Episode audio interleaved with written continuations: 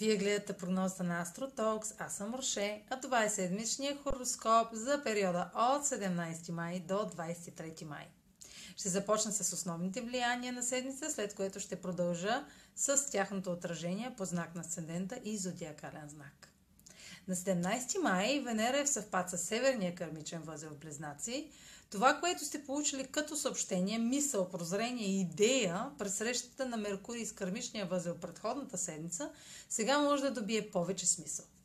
Може да получите още информация на къде да продължите, като сега ще усетите, че тази мисъл или идея не е случайна и изисква още проучване. На 21 май Слънцето е в квадрат с Юпитер в Риби. Това е първият аспект към Юпитер, откакто влезе във водния знак Риби на 14 май.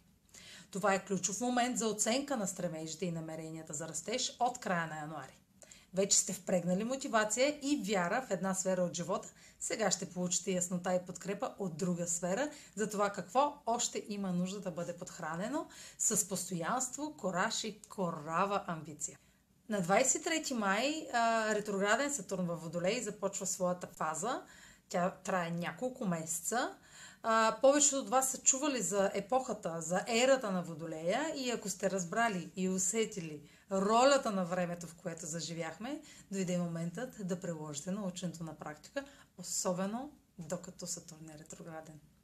А сега ще продължа с прогнозата за вашият а, зодиакален знак и знак по асцендента. Седмична прогноза за Седен Стрелец и за Зодия Стрелец.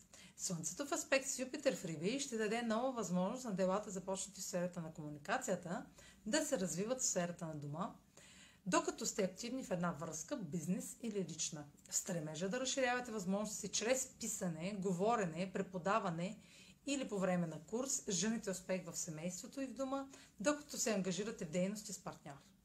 Може да попаднете на няколко избора, като вече сте получили информация от кой да се възползвате. Ретрограден Сатурн в Водолей ще забави постигането на целите в сферата на комуникацията и договорите, като провокира ситуации на преразглеждане на условия, които сте подложени да изпълните или сами сте поставили. Ще виждате все по-ясно ограниченията в осъществяването на договор, прогрес в преговорите, какво и колко не ви достига, докато обстоятелствата ви притискат да предприемете сериозни мерки. Здравите и трайни основи в тази сфера са зависими от поетата отговорност, проявената толерантност и положените усилия до тук. Може да нямате възможност да получите документ или удостоверение, без да сте изградили видими резултати. Имайте предвид, че съпротивлението на събитията ще забавя още повече прогреса.